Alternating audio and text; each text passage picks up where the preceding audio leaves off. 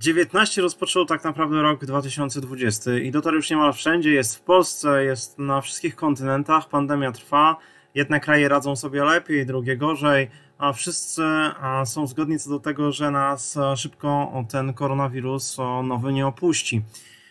Jednak pandemia pokazuje, że to zagrożenie groźnymi chorobami nie dotyczy wyłącznie, jak kazałby stereotyp, tylko niektórych uboższych części świata, bo tak naprawdę COVID-19 zaczął się w tych zamożniejszych częściach globu i to ci mieszkańcy, którzy są również bardziej mobilni, podróżują po świecie, bo ich na to stać, stanowili ten wektor rozprzestrzeniania się koronawirusa w pierwszych tygodniach i miesiącach pandemii. Od lat zresztą obserwuję taki zestaw typowych stereotypów związanych z Afryką i być może to on dotychczas kazał nam patrzeć na Afrykę jako taki kontynent, który jest źródłem chorób, bo jeżeli były prowadzone badania opinii publicznej, dwukrotnie zresztą przeprowadzone przez Fundację Afryka inaczej w Polsce, one wskazywały choroby obok braku wody i głodu jako najczęstsze skojarzenia z kontynentem afrykańskim wśród Polek i Polaków. To później przekładało się na wszelkie inne wyobrażenia o urojonym wręcz zagrożeniu, które ma przybyć właśnie z kontynentu afrykańskiego. Natomiast COVID-19 przypomina nam, że nowe wirusy nie muszą pochodzić z Afryki, z tych ubogich, czy też dopiero wchodzących na ścieżkę lepszego, szybszego rozwoju krajów Afryki, ale on dotyczy również części globu, które są zamożne. I to stamtąd może ten koronawirus wyruszyć.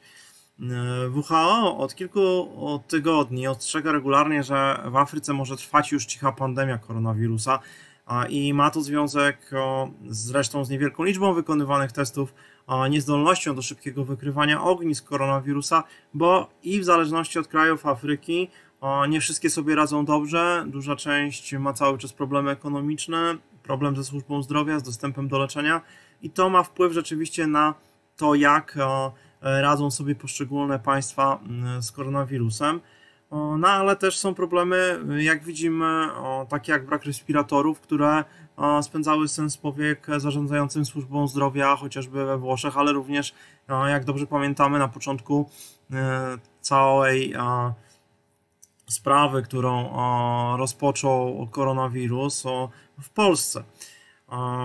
I tak naprawdę Afryka z jednej strony teraz, ponieważ ona nie była tym inicjującym ogniskiem koronawirusa, może stać się jedną z większych ofiar, cichych ofiar. Tak jak wspomniałem, mała liczba wykonywanych testów, niska wykrywalność i też nieumiejętność radzenia sobie z opanowaniem tychże w skrajnie różnych warunkach, w których żyją mieszkańcy kontynentu afrykańskiego. Co ważne i co należy też podkreślić, wszystkie te pierwsze przypadki, które wykrywano na kontynencie afrykańskim, one były przypadkami z importu i dotyczyły nie przybyszów z Chin, ale tak naprawdę osób, które przyjeżdżały z kierunku europejskiego, a później również ze Stanów Zjednoczonych. Pierwszy przypadek COVID-19 w Afryce, przypomnijmy, pojawił się 14 lutego. Pierwszymi krajami, które zaraportowały pojawienie się COVID-19 były Egipt i Nigeria, a więc jedne z ludniejszych krajów, gdzie funkcjonują duże miasta, gdzie są duże skupiska ludzi, co bardzo sprzyja również rozprzestrzenianiu się koronawirusa. I tak naprawdę, nawet jak patrzymy sobie teraz na statystyki chociażby w Nigerii to właśnie największa liczba osób, które mają potwierdzonego koronawirusa, została laboratoryjnie potwierdzona w Lagos, największym mieście tego kraju. I to 4377 przypadków to oczywiście jest tylko jakaś część tego, co rzeczywiście udało się wykryć. Jak popatrzymy sobie na obecne statystyki w Nigerii, to na tych 60 tysięcy testów mamy dziś 9302 ofiary, ponad 2000 ozdrowieńców, no i 261 osób, które już nie żyją. Zresztą Nigeria, która przeprowadziła pierwszą jakąś kampanię informacyjną dotyczącą koronawirusa, jak sobie z nim radzić, też uruchomiła specjalną stronę. Natomiast oczywiście też pamiętajmy, że w takich miastach jak Lagos, gdzie wiele osób musi sobie radzić, jest to trudne miasto do zamieszkania, wiele osób żyje na skraju tego, co nazywalibyśmy ubóstwem, musi sobie radzić z przetrwaniem w tym dużym mieście, takie komunikaty nie będą docierać. I co więcej, jak popatrzymy sobie też na inne kraje na kontynencie afrykańskim, to równie ważne jest to, jak dany kraj podchodzi do osób z innymi problemami dotyczącymi zdrowia, ponieważ to, co pojawia się wśród obaw wyrażanych chociażby przez Światową Organizację Zdrowia, to również obecność malarii, obecność również wirusa HIV i osoby, które są ofiarami, nosicielami czy zarodźca malarycznego, czy wirusa HIV, rzeczywiście są też w tej grupie ryzyka. A z drugiej strony przypomnijmy też sobie, że jeszcze kilka lat temu w Afryce Zachodniej świat żył epidemią innego wirusa, wirusa eboli, który pochłonął kilkanaście tysięcy ofiar w tamtym okresie zaraportowanych. Natomiast rzeczywiście jest to wirus, który również uczy państwa afrykańskie, jak radzić sobie w trudnych warunkach właśnie z rozprzestrzenianiem się tego typu zagrożeń. Pamiętajmy również, że w dużej mierze w Afryce, też w różnych krajach, to są bardzo różne uwarunkowania kulturowe, ale również konieczność życiowa, która zmusza ludzi do pracy, zmusza ludzi do migracji do dużych miast. I tak jak już wspomniałem, te duże miasta rzeczywiście są tutaj największym ogniskiem i też stanowią jedną z takich ich mieszkańcy, stanowią jedną z największych grup ryzyka. Pamiętajmy również o tym, że Afryka w pewnym sensie jest też bardzo różna. Z tych krajów afrykańskich, które radzą sobie chyba najlepiej, jeżeli chodzi o politykę informacyjną, jest chociażby Republika Południowej Afryki, która na bieżąco informuje o tym, co dzieje się z koronawirusem, ale również istotne, że tak naprawdę COVID-19 tym pierwszym takim apelem wystosowanym przez rząd południowoafrykański jest apel nie panikuj. 82% przypadków COVID-19 przebiega łagodnie, natomiast z drugiej strony też zachęca do tego, aby zapobiegać ekspozycji na ten koronawirus i unikać także kontaktu z innymi ludźmi, stosować dystans społeczny, czyli te wszystkie, ten zestaw rad, który również był przekazywany w Polsce, jak pamiętamy dobrze, w marcu, kiedy polskie władze deklarowały rozpoczęcie działań przeciwko rozprzestrzenianiu się pandemii. I jeżeli porównamy w tym przypadku też Południową Afrykę z Nigerią, to tutaj zdecydowanie lepiej wygląda kwestia związana z testowaniem. Ponad 680 tysięcy testów przeprowadzonych, a przy czym większa liczba testów i więcej pozytywnych przypadków, co również znamy przecież z Polski, gdzie często mówi się o tym, że tych testów powinno być więcej i tam, gdzie się mniej testuje, jest też niższa wykrywalność osób z koronawirusem.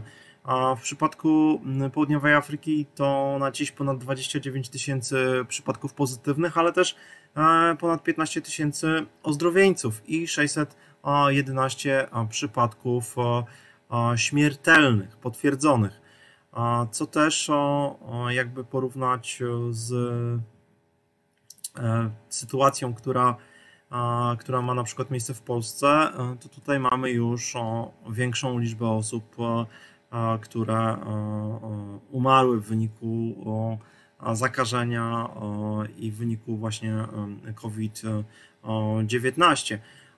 I tutaj też tak naprawdę dynamika nowych przypadków zależy od dnia, chociażby w tym momencie, kiedy nagrywam ten krótki wideo podcast, wykryto 29 maja 1837 nowych przypadków, a zatem cały czas to testowanie przynosi rezultaty. Natomiast rzeczywiście Republika Południowej Afryki przystępuje do